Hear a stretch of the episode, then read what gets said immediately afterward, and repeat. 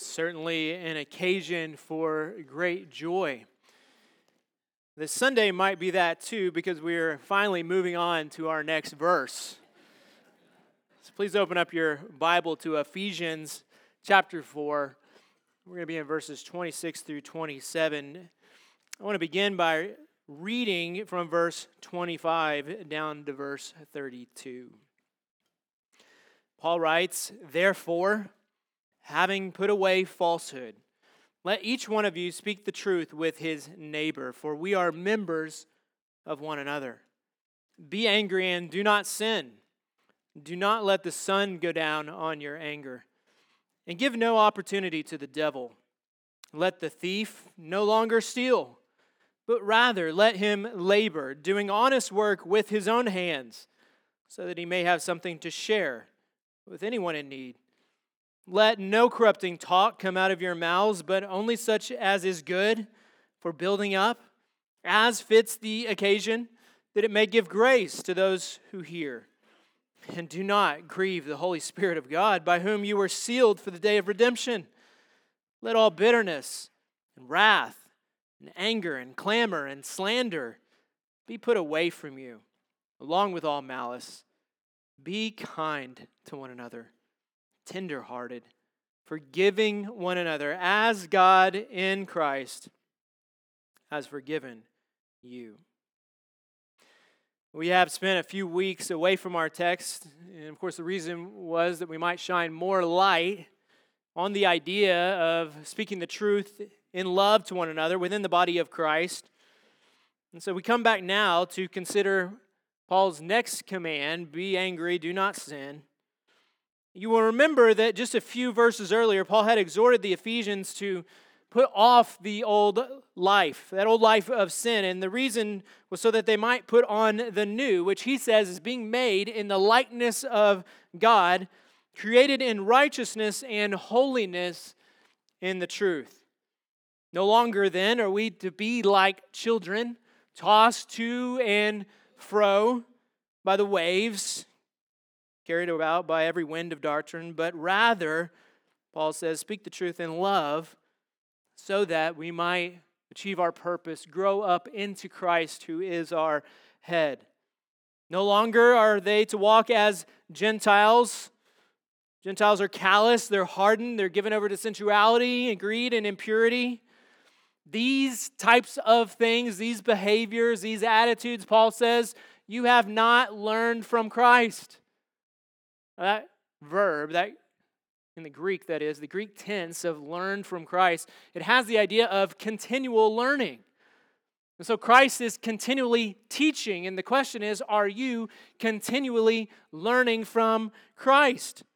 And if you are, all these things will be laid aside, put off, and in their place, you will put on the truth of Christ in order that truth might reign both inwardly and outwardly in the church.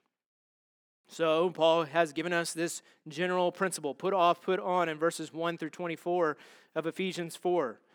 And now the Apostle Paul moves on in a much more pointed, specific direction in order that his readers might not excuse themselves from the implications and applications of what he is trying to teach them. And so then, as we move on to our next command, verses 26 and 27, we remember Paul's aim was holiness in the church, holiness in each life of his readers. And yet, as important as that concern is, we would be remiss if we forgot that behind this concern is also a more immediate practical concern, which laid in Paul's heart behind his writing, and it is a concern for love and unity in the church. Yes, avoid sin, put it off because it's wrong before the Lord. Yes, avoid sin because it is no longer in keeping with your new nature, it doesn't match. But also avoid sin because it breaks the fellowship we have together. In Paul's mind, you cannot divorce a concern for unity and holiness. The two are tied together. Sin breaks fellowship, holiness always promotes it.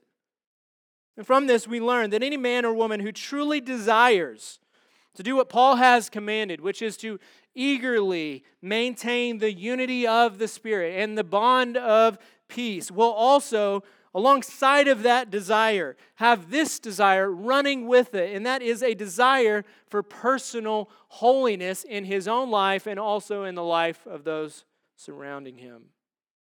Holiness before the Lord. Unity is a gift from the Spirit, freely given, but we must not forget that that Spirit is called holy. He is the Holy Spirit. And so, moving on more specifically, Paul has said, put away falsehood, lies, deception, and all must go. To speak them is not only to sin against the Holy Spirit and to grieve Him, but also it is to work against Him to break the gift he has given. Every lie spoken in the body introduces a kind of disease, which, if left untreated by the truth, will eventually break down the unity he has given. Paul says, don't do that. That's the negative. Don't lie. The positive is the cure. Speak the truth. Speak the truth to your neighbor. To lie is to break fellowship. To tell the truth is to promote it. Put off lying. Put on truth, a positive and a negative. And then there's a reason behind it all, a theological foundation. For, Paul writes, we are members of one another. Do not forget, the Holy Spirit Himself has joined us together, He's made us one. And so we speak the truth. And then as we move on, what I want you to see is the same pattern is followed. And turning to the subject of anger in verses 26 and 27, you will note Paul is following the same pattern a positive, a negative, a put on, a put off, and also a rationale for the instruction. Ephesians 4:26 Be angry, that's the positive, and do not sin, the negative. Do not let the sun go down on your anger, another negative which essentially stresses the same thing. In verse 27, give no opportunity to the devil. That's the reason, that's the rationale. It's a very simple verse with profound implications. Two headings to help us see the importance of putting on righteous anger in the body of Christ and putting off all sinful anger within the body in order that we might not give a place to the devil. The first is this be angry. Be angry. Two words. One word in Greek. Be angry. A simple command, which, if translated literally, means this Be angry. Be angry. Do not sin. Do not miss the mark. Now, obviously, this is a command that must be handled with the utmost care with the greatest respect for what God has written. Human anger is like a fire which must be kept in its proper place, or else it will quickly burn down the entire house. The house it once warmed. And thus, in God's church, anger, righteous anger, must be kept under the control of the Holy Spirit, or else it will, guaranteed, bring destruction to the one place on earth that God has chosen to dwell. His house. Paul says, We are being built together into a dwelling place for God by the Spirit. Be angry, but do not sin.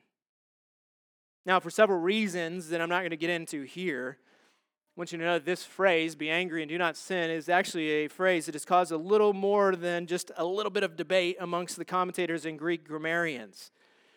And so I got out my old Greek textbook, dusted it off. I just wanted to make sure I understood it correctly, and here's what I found. Both imperatives, he says, be angry and do not sin, should be taken at face value. A simple command and a simple prohibition. Be angry and do not sin. Now, there's a lot more to his argument, but that is his conclusion. And obviously, if you look down at your Bible, you will see your translation most likely reflects that be angry and do not sin. So, why do I bring it to you? Well, I wouldn't have brought it to you except for the fact that he gives what I think is an interesting insight regarding one of the reasons he came to this conclusion. Daniel Wallace, the Greek grammarian, writes this What supports this interpretation, among other things, is the rest of the verse. Do not let the sun go down on your cause of anger, which in this context seems to imply that the believing community, the church, should give no place to the devil by doing nothing about sin in their midst. Therefore, the text seems to be a kind of shorthand expression for church discipline suggesting that there is indeed biblical warrant for righteous anger in the church as long as it is handled with great care and according to the process as laid out in God's word. So there you go. For those who felt I was way off in loony land on a detour last week, I have at least one Greek grammarian who agrees it was worth it. Be angry. Do not sin. Now, this would make sense God's people ought to be angry at sin. God's people ought to be willing to direct their anger according to God's word. And if there is sin in the church, church discipline provides the process which we must follow. And yet, how careful must we be to make sure our anger, righteous anger against sin, is not allowed to become unrighteous anger against the one who has sinned, whether that sin was against you or someone else. Matthew Henry, the great Puritan commentator, gets it right when he says this If we would be angry and not sin, we must be angry at nothing but sin. Many places you could go to support this. I'll give you two Psalm 97:10. O you who love the Lord hate evil. Romans 12 9, Paul says, Let love be genuine, real, intense. Abhor what is evil, hold fast to what is good.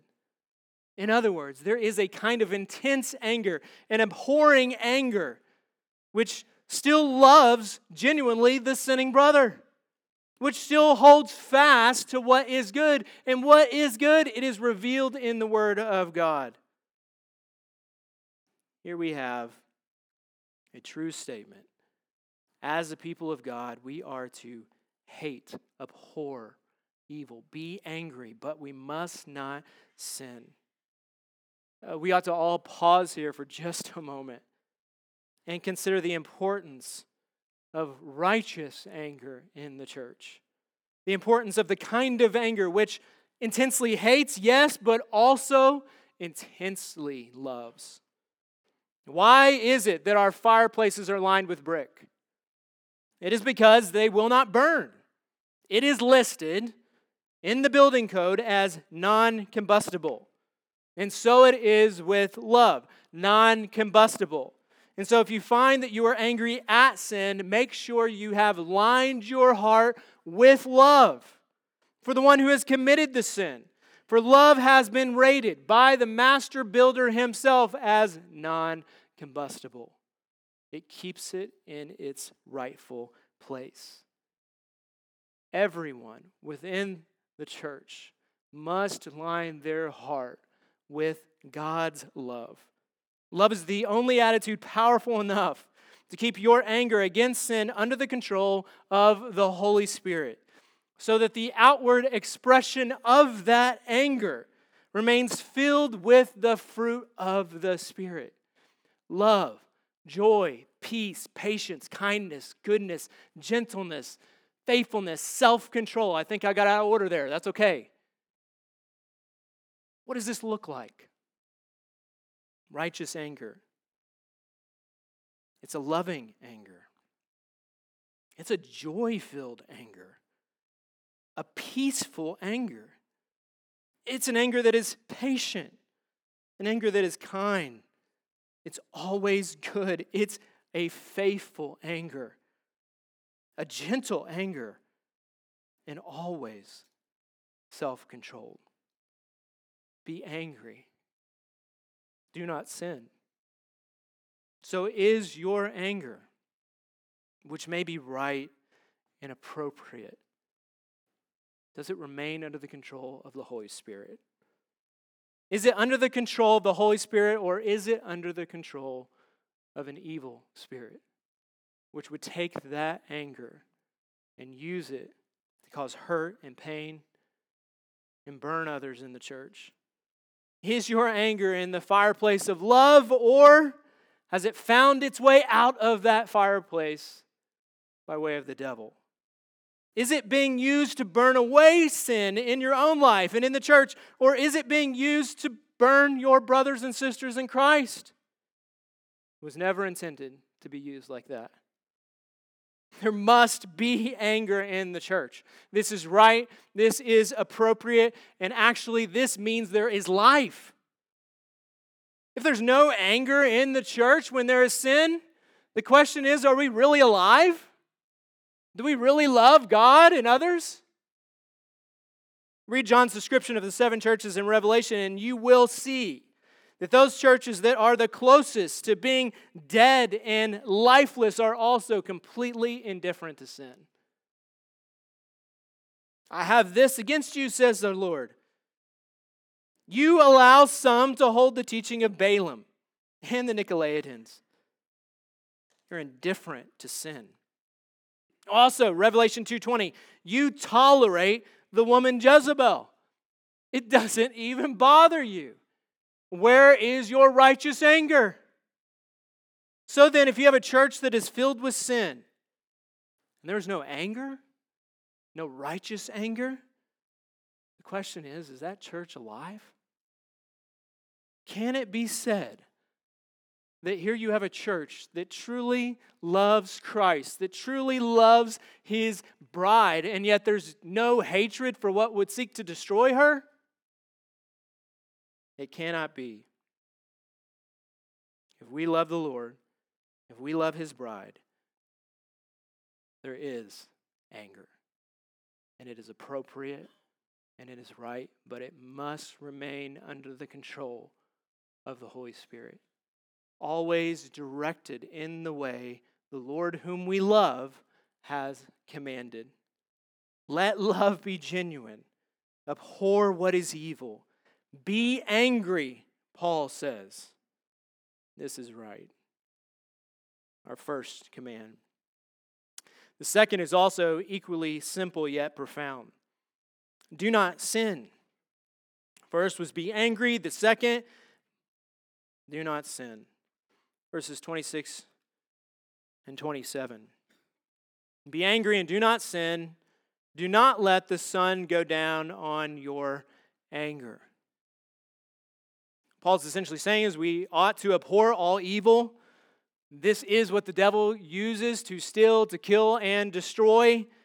But we must not allow that hatred to run out from under the control of the Holy Spirit, or else your anger, which at one time was directed rightly, will be redirected not by the Holy Spirit, by Satan himself, and you will become an instrument in his hand to bring about destruction.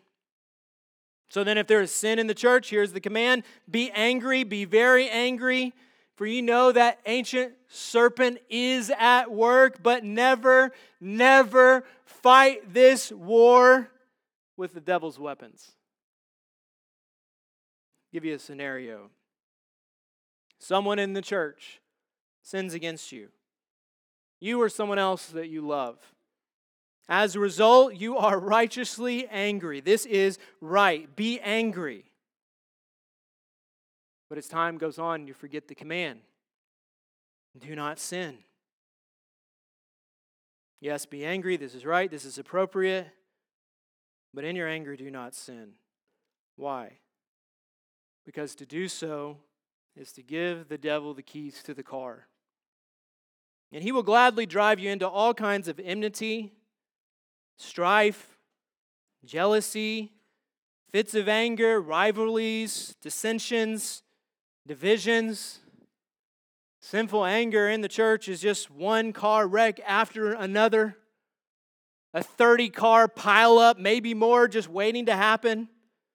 The kind of wreck that leaves people hurt, confused, disoriented, tribal. The kind of wreck that shuts down the whole highway, the whole operation, causes every unbeliever who once thought of possibly driving towards the church to instead turn around and to wag their heads at the church. I'll look for another way. May even cause a believer to leave. Sinful anger always creates a Galatians 5:15 kind of situation. It is guaranteed. But writes Paul, if you bite and devour, you know what that is? He's just describing sinful anger. If you bite and devour one another, watch out that you are not consumed by one another.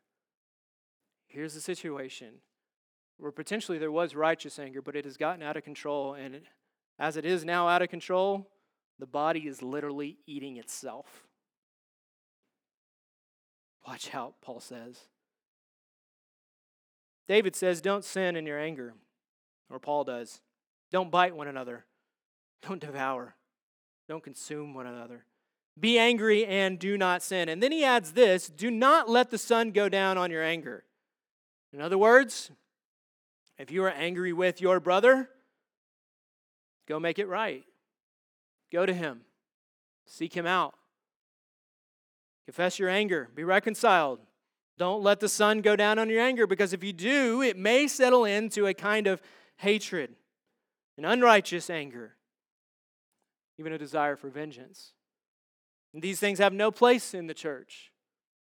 Jesus agrees with this. The same sentiment is given by Jesus in Matthew 5. Turn there for just a moment with me. The Sermon on the Mount. Jesus, speaking to the disciples and all those who are there, speaks of anger in a very pointed way. He says in Matthew 5 21, You have heard that it was said to those of old, You shall not murder. And whoever murders will be liable to judgment. Of course, that is true.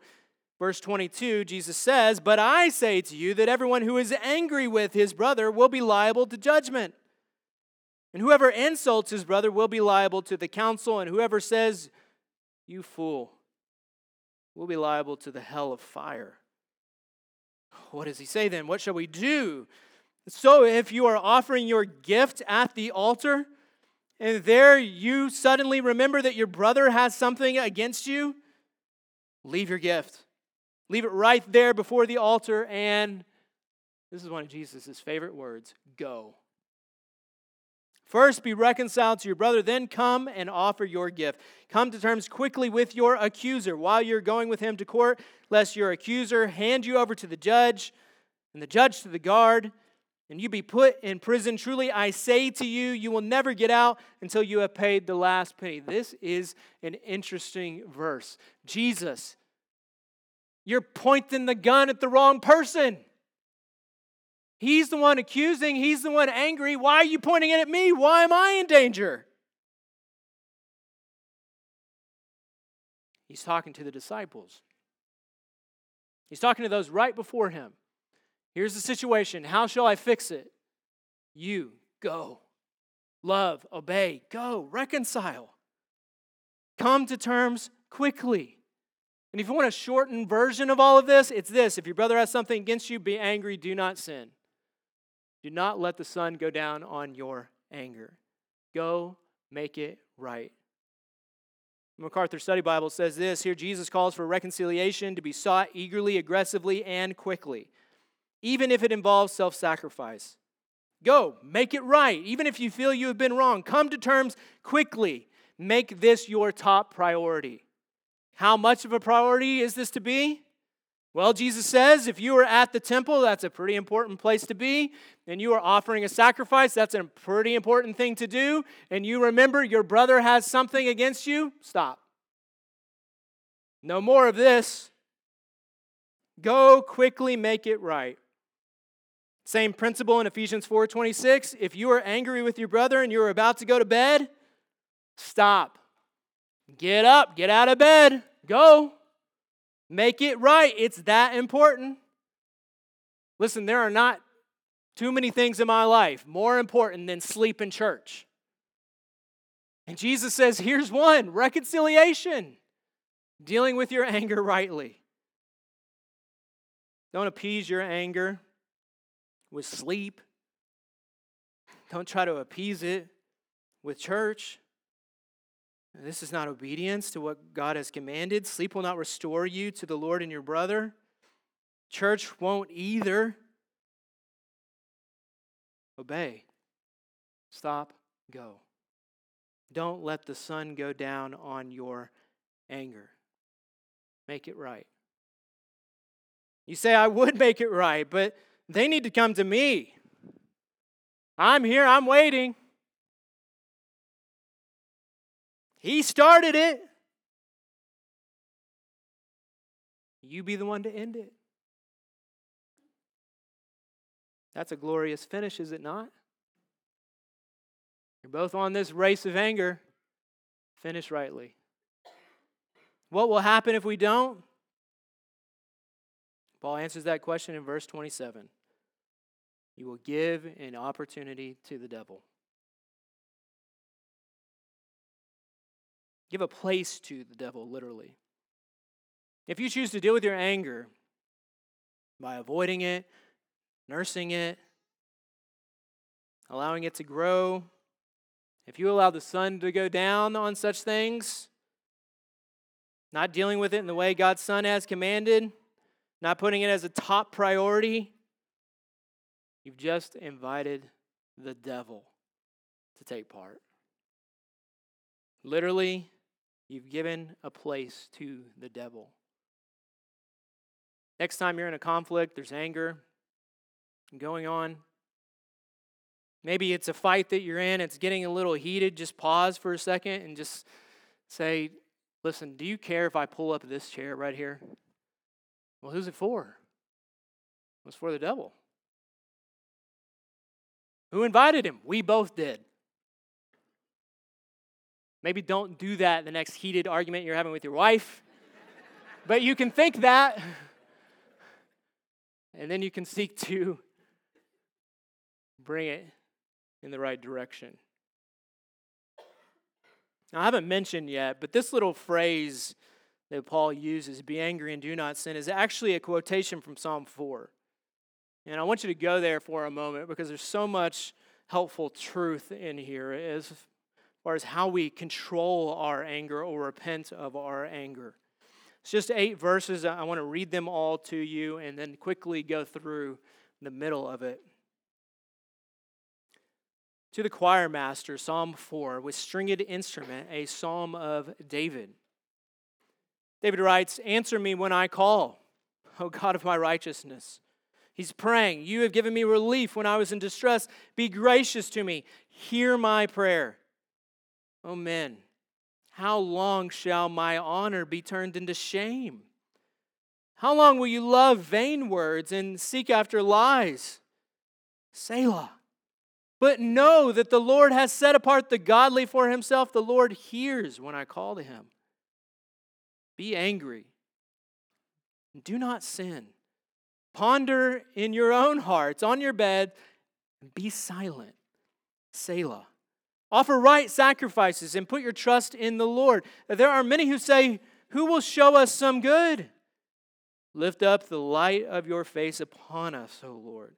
You have put more joy in my heart than they have when their grain and wine abound. In peace I will both lie down and sleep, for you alone, O Lord, make me dwell in safety. It is amazing how often it is the case that David finds himself in a situation where people are angry at him. Uh, possibly it's because David made them angry. Maybe he started it. Whatever the case, he now feels that he's being falsely accused. It's gone on too long. There's unrighteous anger as he sees it. Now, obvious, David must have had a relationship with these people because he writes to them. And the reason he does this is because he cares for them. He's a man after God's own heart who loves his enemies enough to tell them the truth and to help them. He advises them with six commands, which, if obeyed, will bring peace to an unrestful heart, repentance to the one who finds himself unrighteously angry. More than likely, David has preached this to himself. He knows it works. And so now he gives it to those who are angry. First two commands are what Paul quotes in Ephesians 4:26, be angry, do not sin. Literally in the Hebrew, tremble, quake. It describes a violent shaking and do not sin. We get a sense of the word from a statement which Joseph made to his brothers. He had, you remember, just offered forgiveness. He had revealed himself to them I am Joseph. And then he forgives all. Now he's going to send them back to their father. And this is what he says Genesis 45 24. So he sent his brothers away, and they departed. And he said to them, as they're leaving, Don't be stirred up. Same word. No more quaking, no more trembling. Don't be stirred up on your journey. What's he saying there? Don't be angry, be at rest. Give it over. He knew his brothers had a tendency of quarreling and anger, and possibly on the way back, they might say, Listen, I told you we shouldn't have thrown him in the pit. No, no, no, no, no. No more of that. No more trembling in that way. Let the quarrel die. Forgive, love, don't blame one another. Instead, be in all that God has somehow used all of this to bring good. David says the same to those who are angry with him. You're trembling, you're stirred up, but don't sin. Don't sin. He then goes on to give some more commands to help them achieve that. He says in the second part of verse 4 ponder in your own beds on your own hearts, in your bed, and be silent. Be silent. The great Puritan commentator of the Psalms, William S. Plumer, writes this The great difficulty with an angry wrongdoer is that they will not stop and consider. That they will not stop and ask their own conscience Am I right before the Lord? And the reason this is so hard to do when you're angry is because anger is always in response to a perceived evil. And thus, our anger is always justified in our own eyes. This is right. We tend to always think our anger is righteous, or else we wouldn't do it. But the question is is it? And you know what David realizes? This is so wise. He can't show him that. They need to ask themselves the question. Maybe he learned this from Nathan the prophet. I mean, Nathan could have come and said, Listen, David, you're in sin. But instead, he tells this story, which causes David to ask himself the question Am I that man? Am I in sin? Ponder upon your beds in your own hearts. Think on truth. Get your eyes off me yourself. And think about what's going on in your own heart from God's perspective. And then be silent, or literally in the Hebrew, be still. Be still. And if you read it in the Hebrew, Psalm 4 reads like this Be trembling and do not sin. Speak to your hearts on your bed. Be motionless. No more quaking. What would cause them to be motionless? It is the discovery that they are in sin before the Lord. And again, perhaps David had this same discovery. It stopped it for David. It's the knowledge that while they have been angry at their brother, the Lord has been angry at them. Be motionless, be silent. God is on his throne looking down. You've heard that it was said to those of old, you shall not murder. Whoever murders will be liable to judgment. But I say to you, everyone who is angry with who? his brother. Everyone, whether you think you're righteous or not, will be liable to judgment. Whoever insults his brother will be liable to the council. Whoever says, You fool, will be liable to the hell of fire. If you want to sober up real quick from your anger, ask yourself this question honestly What does God think? What does He think of my anger? What does God think of my contempt for my brother? Stop putting your brother on trial and instead put yourself on trial. And see how you do before the Lord. Be silent. Psalm 46:10 Be still and know that I am God. Ponder these things on your bed. Be motionless, be still. And then just in case they had not got it, he just throws in a Selah, which is to say, no more singing, stop, pause, carefully weigh the meaning of what you have just sung. Let it sink in, Selah. Four commands here to help bring the angry to a place of repentance. Tremble, do not sin, ponder on your bed, be still. Were David's enemies to follow this, they would be led to put off their own sin. Repentant. Repentance is not just a matter of putting off, it always includes putting on. And so he goes on and gives two more commands offer right sacrifices, Psalm 4 5, and put your trust in the Lord. Offer right sacrifices, those that please the Lord. And in other words, by implication here, they had been offering sacrifices, but they weren't right. They weren't pleasing to the Lord. Matthew 5 situation. There they are at the altar offering sacrifices, and Jesus says, Stop. What are right sacrifices? The first is the sacrifice of true humility and repentance. Psalm 51 16. For you will not delight in sacrifice, or I would give it. You will not be pleased with a burnt offering. The sacrifices of God are a broken spirit a broken and contrite heart, O God, you will not despise. He will always be pleased with a humble, broken heart that sacrifices to Him. And the second is the sacrifice of love. Put off the hate, put on love. We find this in the context of Ephesians, Ephesians 5 2. Walk in love, Paul says, as Christ loved us and gave himself up for us, a fragrant offering and a sacrifice to God. A right sacrifice. It's love. Offer right sacrifices, repent and love. And then David says, one more command put your trust in the Lord. Put your trust in the Lord. This is not easy. There are some here today, I guarantee you, who have been sinned against in a great way, and you want justice.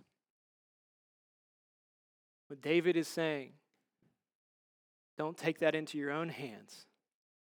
Put your trust in the Lord. And we read it in Psalm 110.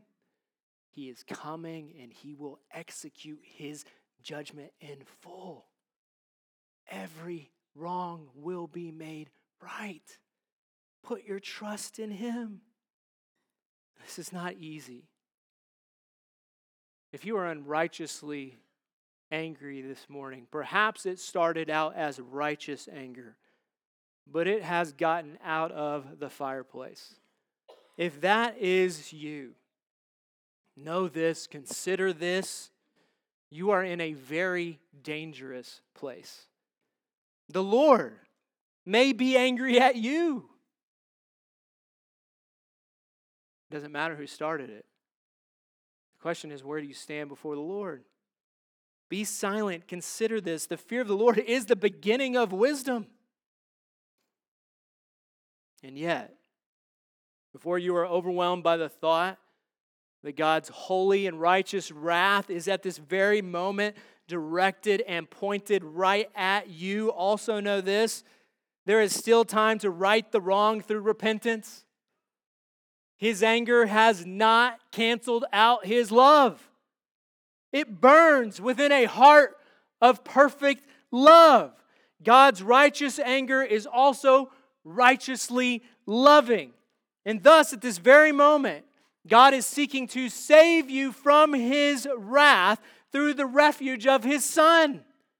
God's anger is directed at you, but it can and will be redirected towards Christ if you will repent.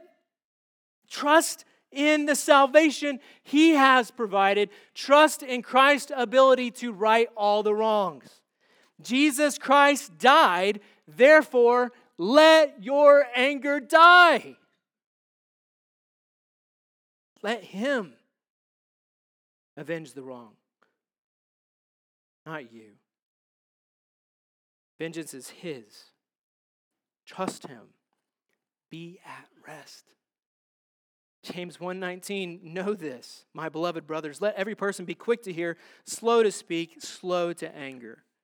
For the anger of man does not produce the righteousness of God. Maybe that's what you were after, it does not produce it. Therefore, put away all filthiness and rampant wickedness. Where did that come from? It came from anger. And instead, receive with meekness, a brokenness, a humility, the implanted word. There's our sure guide. Put the anger back in the fireplace, which is able to save your souls. Offer right sacrifices, repent and put on love instead, and put your trust in the Lord. But I cannot let it go.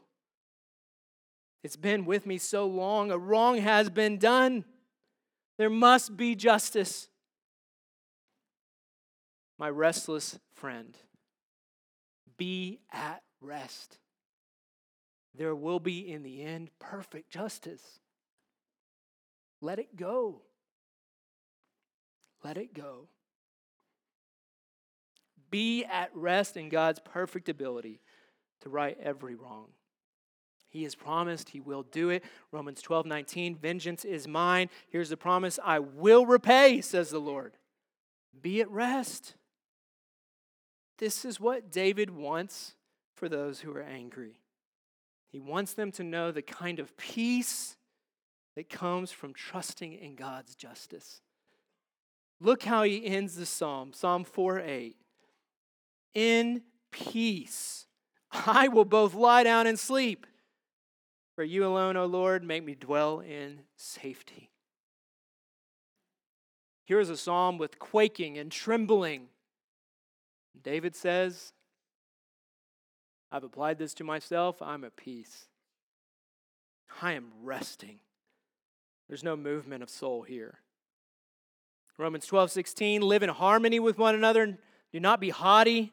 Associate with the lowly. Never be wise in your own sight. Repay no one evil for evil. Give thought to do what is honorable in the sight of God. Ponder in your hearts on your bed. If possible, so far as it depends on you, live peaceably with all. Beloved, never avenge yourselves Leave it to the wrath of God. It is written, Vengeance is mine, I will repay, says the Lord. To the contrary, if your enemy is hungry, feed him, love him. If he is thirsty, give him something to drink, or by doing so, you will heap burning coals on his head. Do not be overcome by evil. To do that would let anger run out of control, but instead overcome evil with good, with righteous anger. Be angry and do not sin. Do not let the sun go down on your anger. Give no opportunity to the devil. Instead, trust the Lord by doing what is right. Forgive as the Lord has forgiven you. Love as he has loved you. And trust justice to him. Romans 12, 9, let your love for one another be genuine. Abhor what is evil, hold fast to what is good. Pray with me. Father, we ask that you would write these truths on all of our hearts. Lord, that you would keep our anger in a place that pleases you. Lord, that produces the kind of righteousness that you are able to use. Father, all of us today stand not before one another, but before you. And Father, as we stand before you, we are aware that there is anger, has been anger, will be anger. But Lord, help us not to sin. Lord, if there be any hint in any of us of anger that is not right before you, bring us to a place of brokenness and repentance before you. Father, we take our refuge in your Son and how joyful we are, thankful we are to know that your anger, which is righteously and justly pointed at us, has fallen on your Son. He has absorbed it all. And now we know your love. Help us, Father, to walk in this love. We pray in your Son's great name. Amen.